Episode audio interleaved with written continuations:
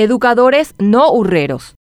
Necesitamos docentes libres del yugo de políticos arreadores. Necesitamos educadores no hurreros. En los comicios municipales el próximo domingo 10 se vota no solo para elegir intendentes y miembros de la Junta Municipal de los más de 250 municipios del país. Tremenda responsabilidad la del poder popular, porque además de esos cargos, también está en juego la educación de los niños, así como la clase de docentes y educadores que tienen a su cargo la formación académica de los escolares. Hablo de la primaria y la secundaria específicamente. Para los cortos de memoria, es bueno repasar qué hicieron los actuales y salientes gobernantes regionales con los recursos del FONACIDE y royalties y el nivel de transparencia en la aplicación de estos fondos pero por sobre todo su mediación, entre comillas, irregular, para no decir tráfico de influencia, para con los educadores de las zonas. A esos debemos votarlos, sin importar el color, ni signo, ni a qué caudillo responde. No les digo ni cuento nada nuevo al afirmarles que estamos mal en materia de calidad educativa, pero sí que fracasaremos aún más como sociedad si gana el ausentismo, porque el soberano tiene en sus manos el voto que puede hacer la diferencia. Y en este caso, la indiferencia no ayuda. Durante una entrevista en la AM730 le pregunté a Gabriel Espínola, líder sindical de la UTEP-A, qué evaluación hace de la calidad educativa y respondió que pésimo para abajo. Y largo argumento sobre la paupérrima infraestructura, la falta de conectividad pese a disponer de recursos. Después le consulté cuál era la responsabilidad de los docentes por el fracaso educativo y dijo sin la más mínima autocrítica que el docente no puede asumir una responsabilidad en el fracaso, el docente no conduce la política pública de educación en el país.